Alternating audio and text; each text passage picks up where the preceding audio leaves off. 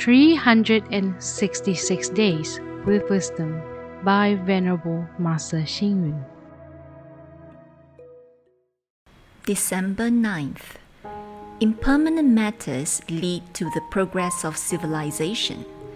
Impermanent life leads the way to the future of hope. Humans are religious beings. In the life cycle, there is life and death, so we must have faith in religion.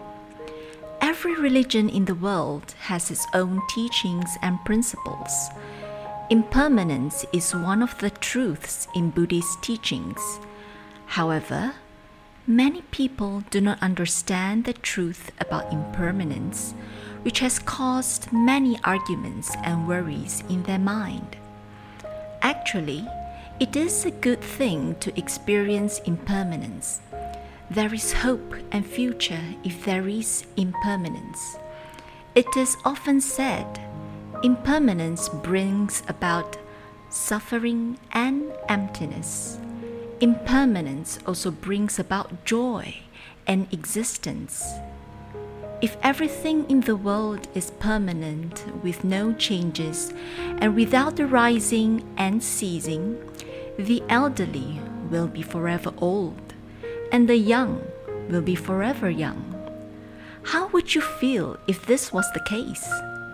Hence, it is advantageous to have changes and impermanence.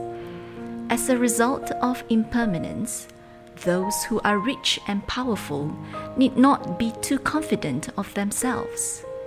The impermanent world and wealth can be blown off by natural disasters, bribery, or corruption. Fame and status change with great speed and in a flash our body and health also face arising, ceasing, and impermanence like the fish with decreasing water. There is no need for greed and attachment.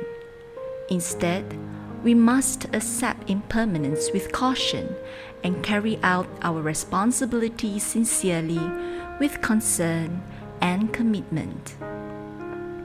Impermanence brings about suffering and emptiness, regarded as temporary conditions, but are the truths of life. However, in this impermanent world, we all have a never changing true mind. If we can discover the truth and overcome impermanence, we will find our own way out of this impermanent world we will feel completely at ease and carefree. How can we not feel happy about it? Read, reflect, and act. Impermanence gives us a chance to treasure life and its possessions. Please tune in, same time tomorrow as we meet on air.